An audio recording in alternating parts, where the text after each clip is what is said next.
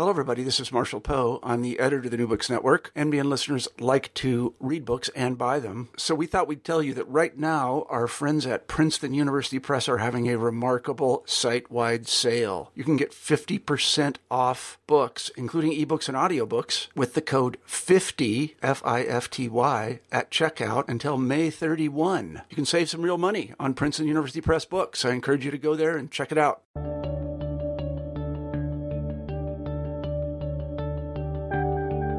Welcome to New Books in History. My name is Carl Nellis. I'm your host, and today we're talking with Doctor E R. Truitt about her recent book, Medieval Robots, Mechanism, Magic, Nature, and Art. Doctor Truitt, welcome to the show.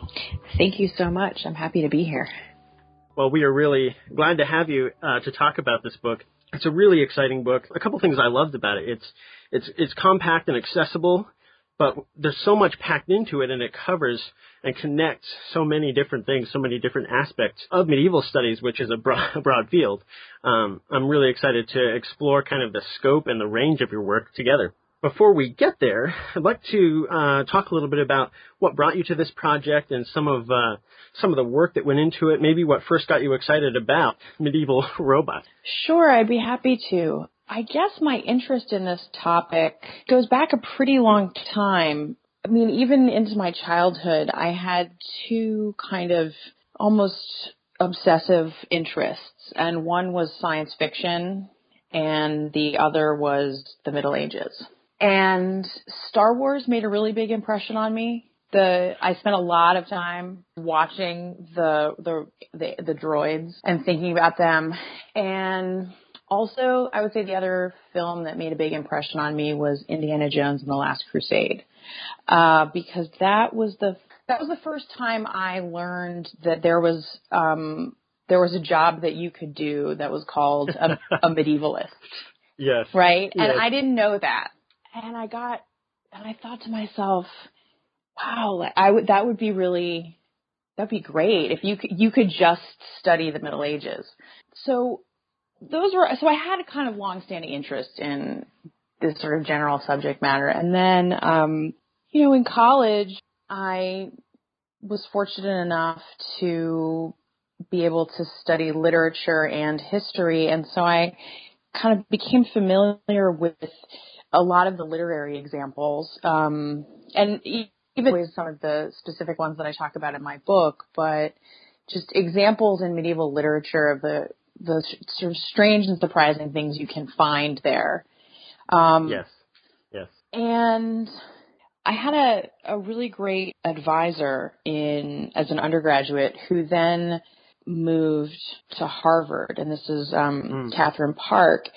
And she had been in the history department um, at Wellesley, where I was an undergraduate, and then she moved to the history of science department at Harvard. And, and I ended up doing some sort of research for her as a research assistant um, when I, after I'd gotten a, a master's degree in medieval history. And I didn't really know what the history of science was until then. Um, but that kind of got me interested in thinking about how... in thinking about how I could put my sort of long-standing interests in the relationship between science, technology, and the imagination and the medieval period, how I might be able to put those two things together. So that's kind of where, what, how I figured out that I could do this. Right. And is there something particular that really got you rolling on this project? So honestly, it was the, uh, yeah, the, um, the alabaster chamber in the in the Roman de Troyes, where these golden humanoid figures are doing these incredible and amazing things. They that are both incredible spectacle, right? The sort of virtuosity of what they can do is really compelling, but also they have a very specific set of functions in terms of keeping a certain kind of order, maintaining a certain kind of space, disciplining and sort of surveilling the people that are among them. And I yes. just, that just really reminded me of C three P O. That's what I was thinking when you said that. Yeah, yeah. I mean, that yeah. to me, God, that was my sort of moment when I, when I thought, oh my God, this is great. Um, so that was really the sort of big thing that I got interested in, and then I did some some sort of reading into the topic, and I I went to my advisor and I said, this is what I want to write my dissertation on. Mm. Um, and she was really supportive, and I think that initially she thought that it might be difficult for me to find enough material. So she was encouraging, but I think she I think she had some some concerns about that. And uh, the truth is, I found there's so much more that uh, you know could have been in the book. There was so much I had to leave out. So yeah. Anyway, so that's how I got interested in the topic. That's sort of it kind of spoke to me as the sort of perfect way to combine things that have interested me and questions that have interested me for a really long time. Yeah. Great. So let's dive into what you then what you then have created out of all, out of that study and that interest, uh, and start with where you begin in chapter one. In the early medieval period and, and in Western Europe, the only contact with automatons was as something foreign. Can you jump in and talk a little bit about uh, notions of foreignness and how that shaped uh, the early presence of uh, automatons and, and robots in Western Europe? Um, absolutely. So one of the things that I sketch out really briefly is how these objects uh, have a really long history that goes back even before the Middle Ages, back to antiquity, and that there's a an established tradition, especially in the Greek-speaking world, of making mechanical objects that are um, quite intricate and uh, and spectacular, and that the the we we have texts that are from the sort of three hundred years before the Common Era that detail how to make these objects. We have um, we have records of them in other historical documents, and then what happens is that, that those texts and that that set of interests and that know-how um, remains really vibrant throughout the Greek-speaking world. Um, so what becomes later the Byzantine Empire, and then areas that come under uh, Islamic political control as well, they, um, those areas, those texts get translated and they get compounded and added to and amplified, and, and there's a lot of new engineering. So that you what you have yeah. is that actually in the Arabic-speaking world and the Greek-speaking world, and then also in Central Asia in the later in the Mongol period, and then I don't get into China, but that is a, a sort of rich story of its own. Right. That the, these areas all have a really established Um, set of, I mean, they know how to make these objects, right? They right. have a certain level of engineering knowledge that's quite sophisticated. Um, and then, so you get these really spectacular objects like giant water clocks with all kinds of musical figures and moving figures. You get programmable fountains, musical automata, you know, pleasure gardens, and a lot of those. And so it's really only in the Latin speaking world that they, that they don't know how to make these objects. yeah. um, so that's the kind of background to why it is that in the Latin Christian West, in the Latin speaking world, the only contact with these objects was through foreign contact. Right. So, um, So that meant that these were, for Latins, seen as they were always foreign, and that gets – there's a, a di- uh, several different kinds of ways of thinking about foreignness. And, one, right. you know, and, and we see that these – that automata kind of get mobilized to think about different kinds of foreignness. So there's – the fact that they're from places that have different religions.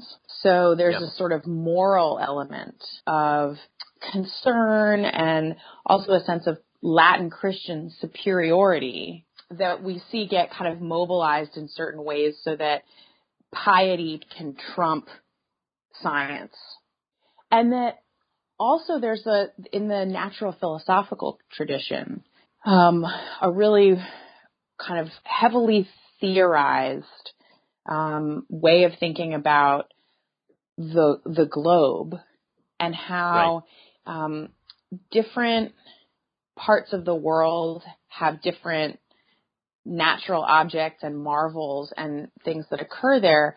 And one of the things that explains this um, is that because of the orientation of planets and celestial bodies at different yeah. parts of the globe, those celestial influences kind of imbue plants, animals, gemstones with particular powers. Right. And then going alongside that, what was seen as the margins of the world, and that it could be the western fringes, certainly, but definitely right. also the eastern and the southern fringes. And this is fringes from the point of view of somebody writing in, like, northern France. Yeah. Um, that those, that you get more natural variation in those areas, and you get more spectacular and powerful natural substances. Right. So that for Latin Christians who were trying to understand how these objects worked, the ones that they either saw when they traveled to foreign places, or the ones that foreign dignitaries brought as gifts, um, or that they'd heard about, they rationalized it as, it makes sense that these really marvelous objects come from these places, and they and one of the reasons why it makes sense is that all these other marvelous things come from these places as well. And in, in the first chapter, you illustrate that a little bit, and that way of understanding the world and mapping the world with the, the T O map. Can you tell us a little bit about the T O map and how that demonstrates the kind of thinking you're talking about? Yeah, so the T O map is a, a cartographic convention. It's a way of um, displaying visually a worldview that places Jerusalem as the center of the world and everything else radiating out from that. And these maps often have the sort of head of Jesus and possibly also the sort of arms and legs or the hands and feet kind of around the map to sort of show that really this is a very Um, particular Christian spiritual geography. Um, right. So that's a way of seeing the world in which um, the because Jerusalem is the, at the center, and the things that are compared to that, right, Amiens or Paris is quite a bit farther away. And so it makes sense in that worldview that holy, the things that are closer to the holiest places are going to have the most power. Mm-hmm. So that they, there's a way in which this makes sense both as a Christian world view and a Christian explanation of these marvels, um, and also one that is natural philosophical in its underpinnings. Right. And with the kind of worldview that would use a T O map, one of the things when you're talking about the margins and the fringes that you touch on is the way that Ireland was discussed as a margin and a fringe on that world. Can you touch on that a little bit? And who said that? Who was talking that way? So because Ireland, and also later actually Iceland as well, um, yeah. and think, you know, the Orkneys and um, Ultima Thule, these lands, shall we say, were just as much Um, on the seen as kind of on the fringe of Christendom and sort of the the sort of known world, yeah. because they were also far away. They could equally be the home of marvelous objects or yeah. powerful creatures. Now, I haven't found really any examples of automata that are set in these kind of far Celtic or northern lands from the same period that I'm looking at. Mm, so yeah. so it seems like in terms of the cultural representations of these objects, they definitely are seen as coming from the eastern direction, not from right. the far western fringes. Right. And and a couple of times now you've you used the word marvel, and in the book you you talk about how important that was, almost as a category of thought or a way of understanding what these objects were, what these ideas were. Can you talk a little bit about marvel and and mm. the significance of that term? So um, marvel and wonder are both really important in terms of uh, I think thinking about automata in the Middle Ages, and they both um, can be seen in this period as as nouns, as things, and also as an affective response to yeah. something. Um, and that something could be, um, it could be something that was ma- human-made, whether it's an artistic performance. You can ma- marvel at an artistic performance or a piece, some other piece of art. Um, you can also have that response to natural objects or natural phenomena, like yeah. the Northern Lights, for example, or um, an eclipse. So automata are interpreted, they're, they are seen as marvels. And mm-hmm. there's a, a range of re, sort of emotional responses that goes from amazement and desire and pleasure to could be terror or um, discomfiture or uncertainty. And that is in part due to the fact that they are always described as being just so highly produced.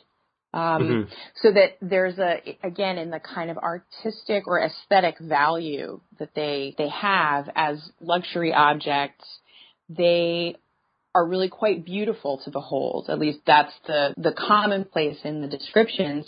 But they also yeah. can be surprising in terms of what they do, or even disconcerting in terms of what they do. So they contain a multitude and evoke a multitude of responses.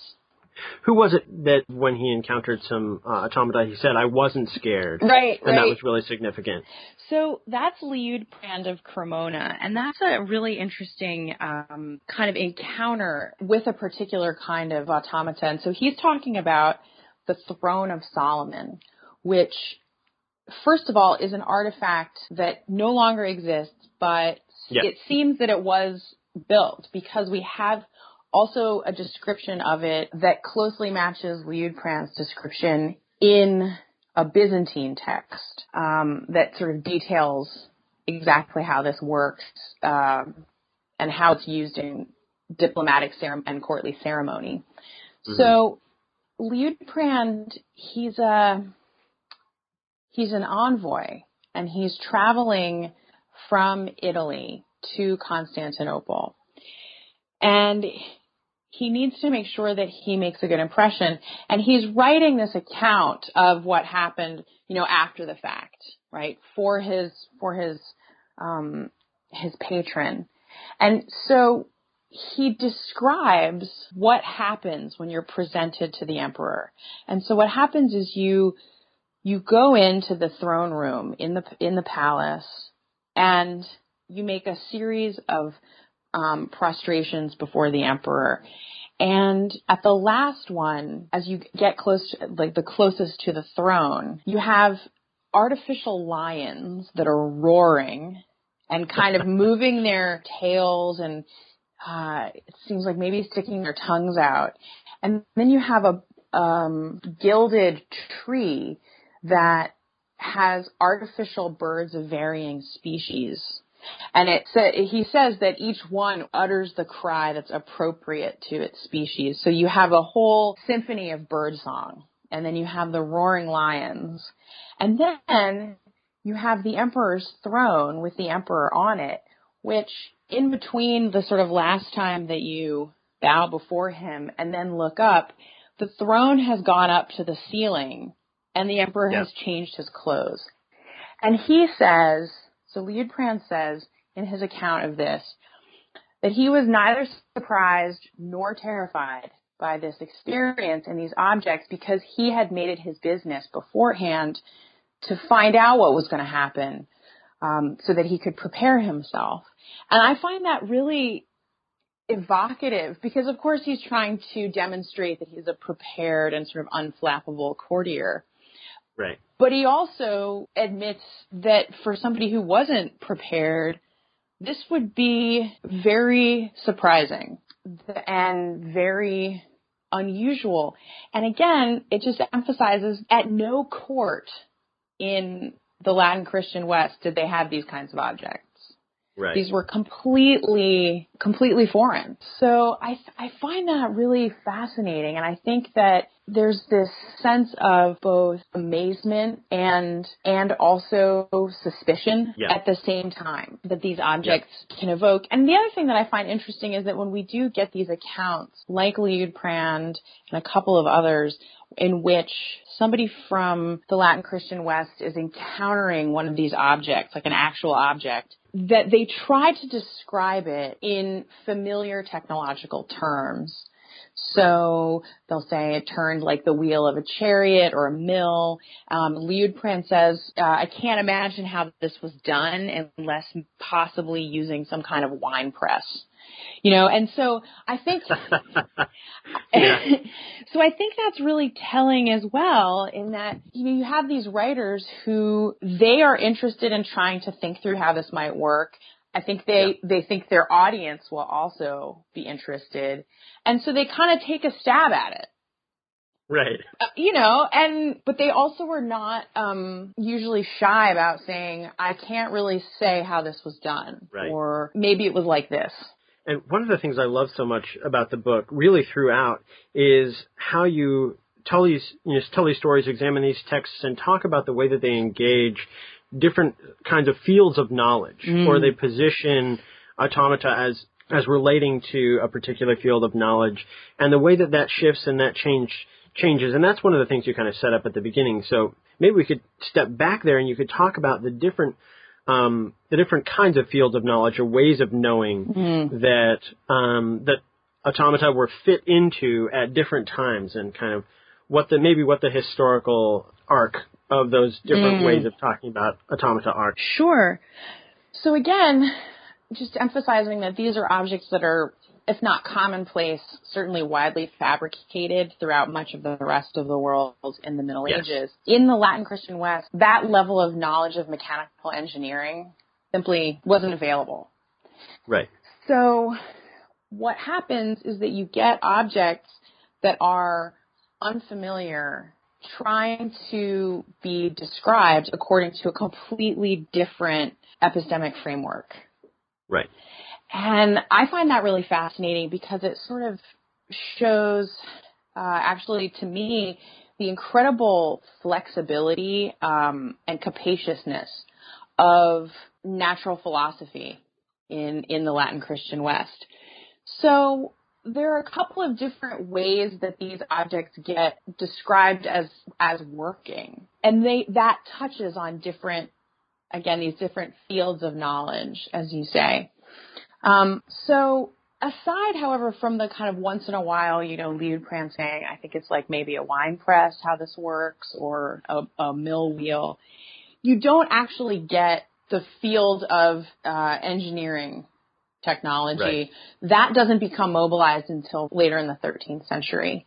Yeah. So before that, what you have are explanations that either ascribe the, the ability to make these objects to natural philosophy. And th- by that I mean the, the kind of text-based, deeply learned tradition of trying to understand the laws of nature and also the properties of natural objects, even if those properties aren't immediately apparent. The idea being that if you could understand, if you knew of, were familiar with, say, the f- deeply foreign objects or substances that were, as we've discussed earlier, already believed to be imbued with kind of powers that were unavailable elsewhere, that you could use that knowledge and those latent abilities or potential, that latent, poten- you know, that potential in those objects to do things like make a statue that had discernment and could move and could talk. Yeah. So that's one field of knowledge. Another is astral science.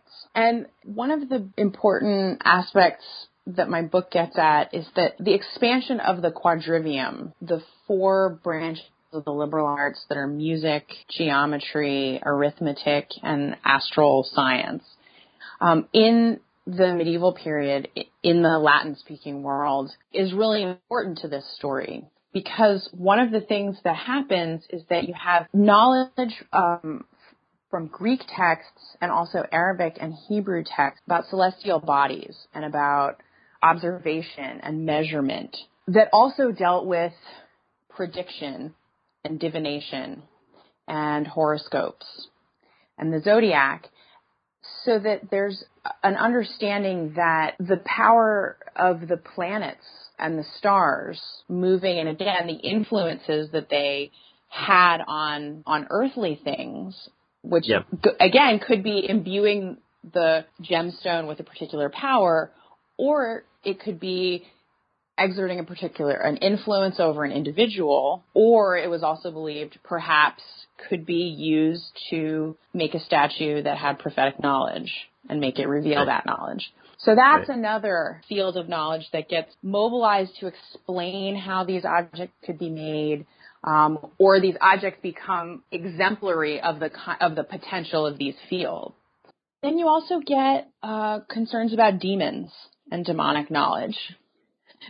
um, so that there were many people who thought that these objects could only work if a demon had been either somehow trapped in the object, right. or, or that the demon c- conveyed or was forced to surrender its knowledge of how to make such an object to the person who had summoned it. So as such, they that means that automata really, depending on context, they can be seen as the the manifestation of incredible erudition or intellectual hubris or really immoral activity. Right, like demonic contact or something exactly, like that. Exactly, yeah. In in chapter three, you tell a, a really interesting story that connects a lot of these. So he, this is uh, Gerbert of Ariac, who... Yeah. was uh, born probably sometime in the or first half of the tenth century to parents who were probably free but poor. And it seems that he was given over to um, a Benedictine monastery in near where he lived in the south of France to be a, an oblate, to be raised at the monastery and eventually take his vows. So Gerbert has this these incredibly humble beginnings, and he ends up, uh, when he dies, he's Pope, uh, Pope Sylvester yeah. the Second. So there's already a great, that's a great trajectory. And and so what I'm going to do, so there's, he's a really compli- he's a really interesting figure for a couple of reasons. And one is that his biography is already fascinating. But then what gets told about him or added to his biography after he dies yeah. is also really um, illustrative about these of these questions about knowledge and, and how it gets used. Mm-hmm. So to briefly outline Gerbert's, the sort of facts of his biography that, that we know, and most of this comes from um, his students and, and contemporaries who... Uh, who wrote of him, and we have their uh, their materials. So he he he grows up at a Benedictine monastery, and then when he's we don't really know at what age, but at some point he's impressed the abbot. He's really bright, and the abbot arranges for Gerbert to become the protege of the Count of Barcelona. He's a really powerful, uh, powerful ruler in in Catalonia. So he sends. So when the, and the when the count was coming through on business, he visited. Gerbert left with him and went to study at a different monastery um, that had a really, really big library, um, and it was a, an incredibly well-established Benedictine institution. Um, that also ha- was a hub of intellectual and economic and political activity. A lot of people kind of traveled through there. So Gerbert was immediately introduced to a much deeper curriculum in terms of what he could read and study, and also a lot of different people and different kinds of yeah. people. So he stays there for a while, and then the abbot of his Catalonian monastery Um, takes him to Rome and introduces him to the Pope. So this is really, he's impressing, he has powerful patrons, and he's really impressing all the right people. He ends up being engaged as tutor to the Holy Roman Emperor's heir, and he stays there for a couple of years, and then he moves to northern France to um, the cathedral at Reims, which is a, which was really an, a very important center for learning, and also incredibly well-connected politically and sort of culturally. So he ends up teaching there at the school for a really long time and running the school. And one of the things that he was known for was actually expanding the curriculum in the quadrivium. So his time in Catalonia had put him in a position where he had access to materials on astral science, um, on celestial observation, and other topics in the quadrivium, as well as mathematics, that weren't available or being taught elsewhere. And so he started teaching those, and he got this incredible reputation as a scholar and a really gifted teacher. And he, he remained Uh, somebody who had a lot of powerful patrons, including at one point the King of France. Um, he also irritated some, some people. he yeah. irritated some people that he shouldn't have, kind of like the way that Abelard, when he's in the monastery, where he tell, they try to poison him. Mm-hmm. There were a couple of times when Gerbert kind of got run out of town, you know, on a rail just ahead of them. Mob coming after him. Um, yeah. But he ends up also at the court of the Holy Roman Emperor, not his former pupil, but actually the son of his former pupil.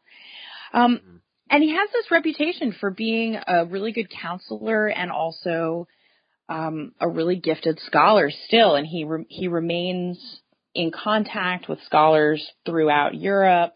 Um, he makes scientific objects like viewing tubes and armillary spheres and other kinds of teaching aids. Eventually, he becomes Bishop of Ravenna, and then he becomes Pope. He's not Pope for a terribly long time, only about four years.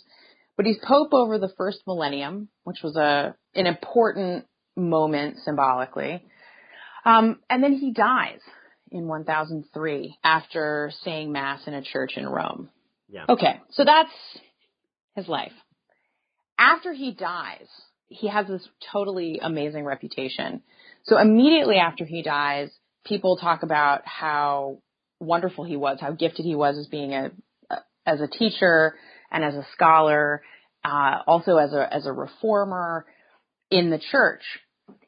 And then about eighty years later, uh, in part because of the background of the investiture contest, he becomes emblematic for certain groups. He becomes emblematic of everything that is wrong with the papacy.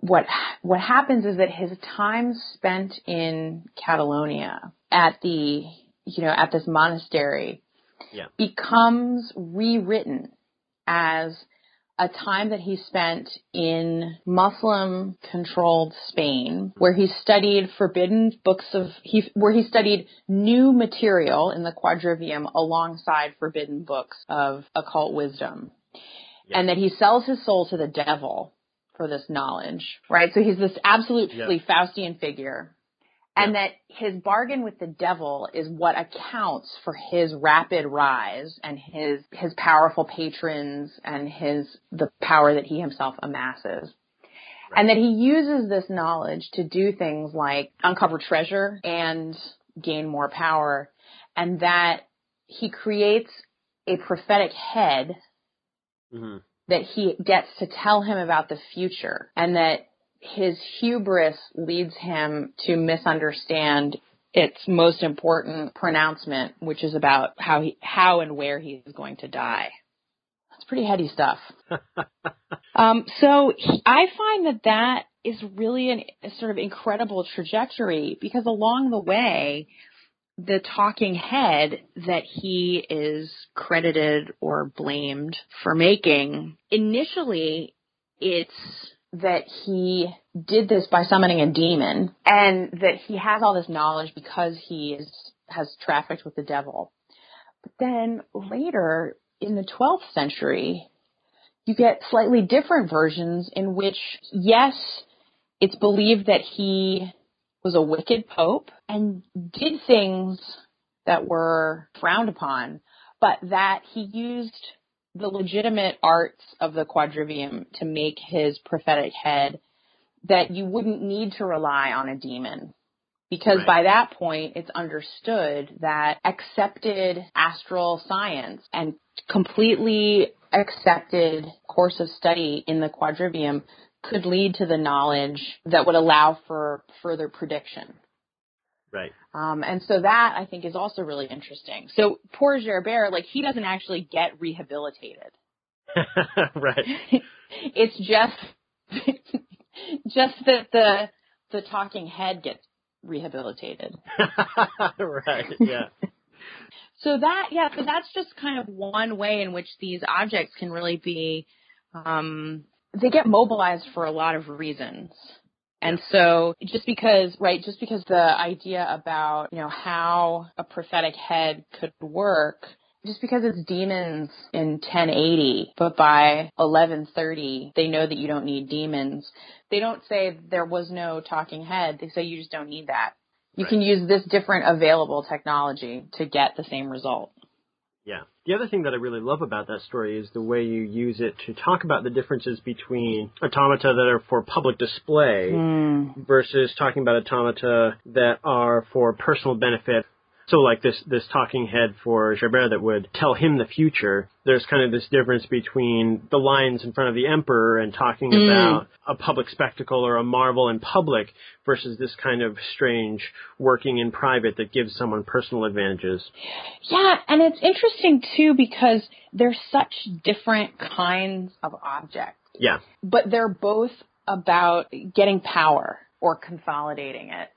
And I think that, you know, I think that one of the things that's really interesting is that even as the ability to build more complex machines takes off in the Latin Christian West in the thirteenth century, so that by the end of the thirteenth century, you're getting objects that are built in northern France by local artisans, you still have this additional tradition of the talking heads, the the private counselor in some way, that continues both in literature, and that you have accounts of Roger Bacon and his talking head in Elizabethan drama, but mm-hmm. also in the early modern period. I'm thinking about the the friar automaton. That's a praying monk that was yeah. made for Philip the Second. And that's a private object. Right. Right. So that you, there are these, you do have public and private, and they look different uh, mm-hmm. and they do, do different things.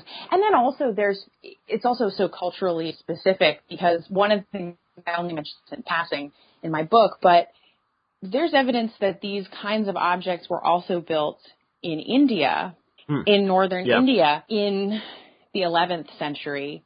And but these yep. are installed in courtly settings, but for more private, in more private spaces within a palace.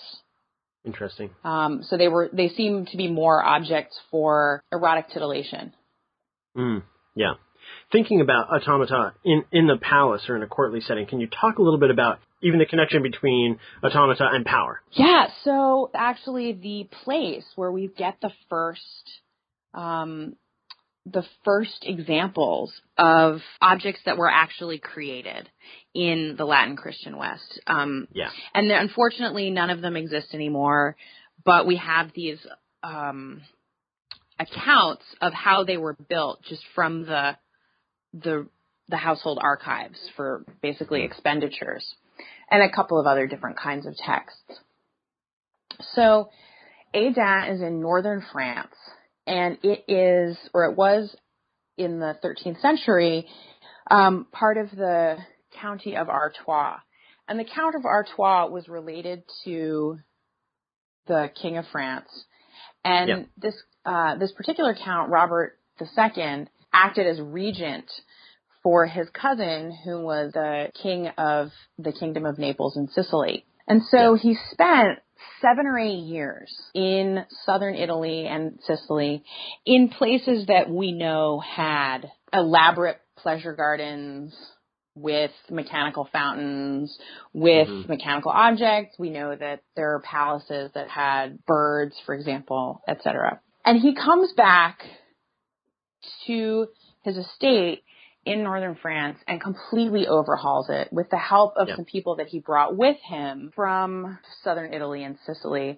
And we don't actually know a ton about, about these people, but, you know, we know that one of them is a physician, one of them was an expert in grafting trees, hmm. one of them was a kind of just very capable administrator. And so he completely overhauls this estate, and he does things, he moves entire villages and relocates them. He changes the shape of forests. He drains some marshland and diverts some of the, the rivers and stuff. And one of the things that he does is he installs the same kinds of objects that it seems like he must have either seen or heard of when he was in Naples and Sicily. So he has a particular room in his chateau that has a kind of massive aviary. And it mm-hmm. seems like reading from the reading the documents, it seems like it had both live birds and mechanical birds in it together, mm-hmm. so that you would see kind of both and be a little surprised at sort of, or tricked for a minute, kind of trying to distinguish between them. And he had right. in one part of his estate, kind of going towards a sort of lake and kind of water feature area, he had a series of monkeys that were ma- were outside. And it seems like they made kinds of parodic movements or possibly sort of burlesque movements. Um, mm. And they were covered in badger skin. And they would have to be repelted yeah. or refurbished every few years. And you can see that in the archives. So he had that, and he had fountains and, and all kinds of other things. And then he died uh, not long after. But his heir, his daughter who was his heir, continued Um, and kept up these entertainments, as they were called, um, engines for amusement, and added to them over the years. So, you know, a new fountain, or regilding the birds, or, you know, uh, at one point horns were added to the monkeys to make them look more like satyrs. Yep. So, but part of what what he what Robert was doing and what his daughter Mao was doing are are doing is they're both related to the French court. I mean, to the ruling family. They, these are the sort of elite aristocracy. And there was nowhere else, no other palace that was like this at the time. Yeah. They're entertaining the king and the queen. They're entertaining the dauphin. They're entertaining other nobles. And one of the things that these objects do is they just kind of extend this courtly display and what is called by art historians as this culture of conspicuous virtuosity, mm-hmm. in a way that really recalls the Emperor of Byzantium, or that recalls, you know, the Abbasid Caliph, so that mm-hmm. they are making a very unambiguous statement about their position and their wealth. And this estate, Agen, remains famous throughout mm-hmm. the fourteenth century, even when it uh, seems to have fallen into some disrepair at times due to the Hundred Years' War. And I know one scholar thinks that probably Chaucer went there, mm. and it may have that that may account for some of the things that we see in, say, the Squire's Tale. Right. Um, but yeah, so this was a really famous estate, and it gets written about and kind of memorialized in courtly literature in France. And then it has a sort of renaissance in the fifteenth century. By this point, it's under, it's part of the Duchy of Burgundy. And it becomes under um, Philip the Third, it becomes one of his favorite estates. Um, he completely overhauls it, and he not only refurbishes the engines of amusement, but he also installs new ones, and they take on a different cast. You know, under Robert the Second and Mao and the people who came after them, these are, they're amusing, right, or delightful, even yeah. as they're also surprising. But yeah. they're not terrifying. So, you know, you might be surprised for a second when you can't figure out the difference between a mechanical bird and a real bird. Um, or you might think for a second, are those real monkeys? But that's different from what comes in the fifteenth century with Philip the Third, which is a really expanded park and series of, of automata, entire rooms that you would move through that would do things like throw dirt on you and sprinkle water at you.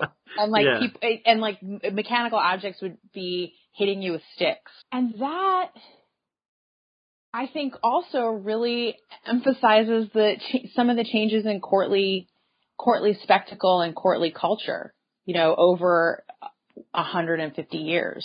And and of course, Philip the Third is a he's a partic- he's an incredibly powerful and incredibly wealthy prince. And Aidan, I mean, he had he had menageries with, you know, lions and ostriches and all kinds of other exotic um, animals, and then he had incredible, um, beautifully illustrated manuscript books, and he had incredible jewels. And then he has one chateau that's, it's a Wunderkammer. It's this, you know, cabinet of wonders, but they're all technological marvels. Mm-hmm. And so I think for him, it also having that estate and making it so over the top and just unlike anything else was also a way for him to unequivocally state his own power and his wealth and status. Mm-hmm. When you're wrapping up the book, you bring it to clocks and clockwork in a way that's really fascinating, and the way that kind of natural philosophy gave way to engineering. And there's that one phrase where you say he kind of invented the clock, uh, he invented, you know, kind of imagined what it would be, and then he left it to the artisans. Oh, right. Um, in Strasbourg. That phrase was really powerful in terms of the trajectory of understanding uh, technology and automata mm. that you lay out in the course of the book.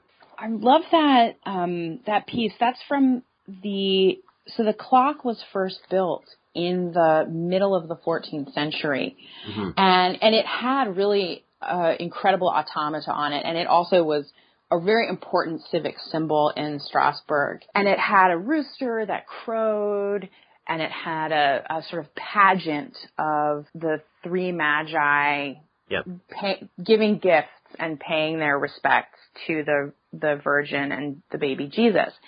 And then the clock falls into some disrepair in the fifteenth, sixteenth centuries, and then it gets rebuilt in mm. the later sixteenth century. The person who's in charge of kind of overseeing this, and it's it's made taller, and it's also made much more complicated in terms of mm. the astronomical and horological complications that are on the clock, so that you get more kind of bells and carillons, you get multiple trains of automata from not just two, you get, you know, I think like five or six. And yeah. Um, and he, the person who's in charge, Conrad Dasipodius, is a mathematician at the university, and he oversees this project, and then he and he takes part in some of it, and then he writes this account of of the creation of the clock mm-hmm. and what was done, and he and he talks about leaving things to the artisans, and he calls this text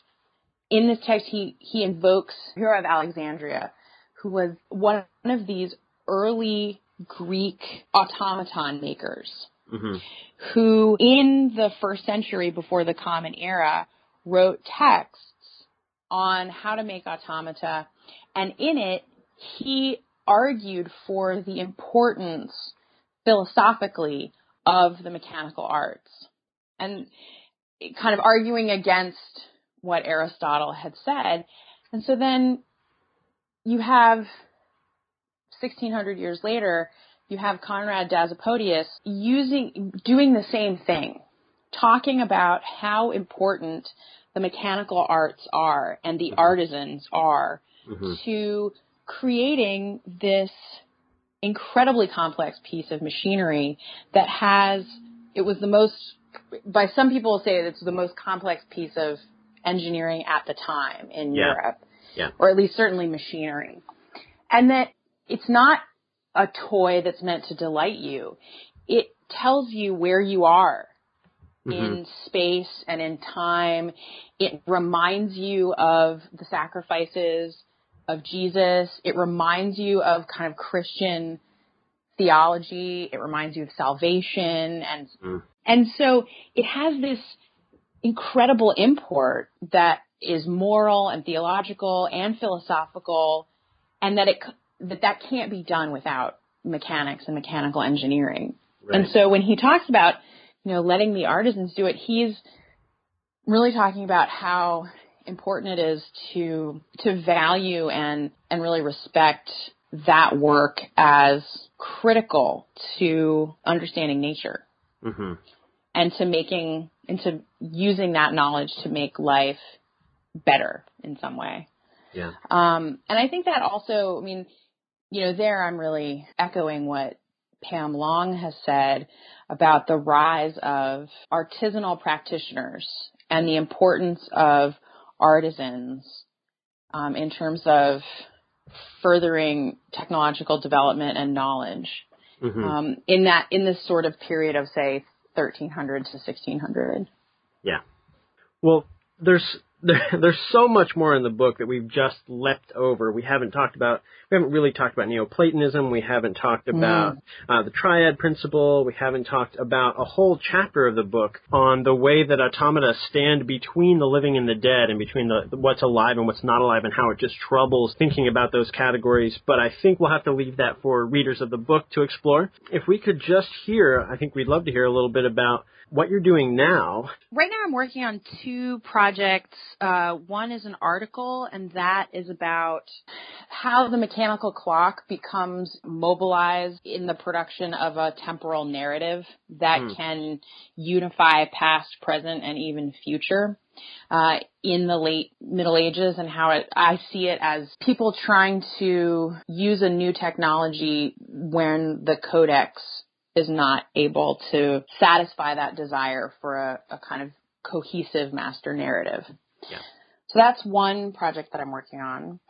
And then the other project that's the sort of larger monograph has to do with Roger Bacon and his theory of technology, and then also how the later receptions or recreations of Roger Bacon and his reputation as a as a visionary are important to understanding the the role of technology in the progress narrative. Well, we will we will keep our eyes out for that, and we will certainly, as you're hoping you publish, we'll be hoping that you publish it as well. Um, so we've been talking with Doctor E R. Truitt about her book, Medieval Robots, Mechanism, Magic, Nature, and Art. Um, Ellie, thanks so much for being with us. Thank you so much, Carl. I really enjoyed this.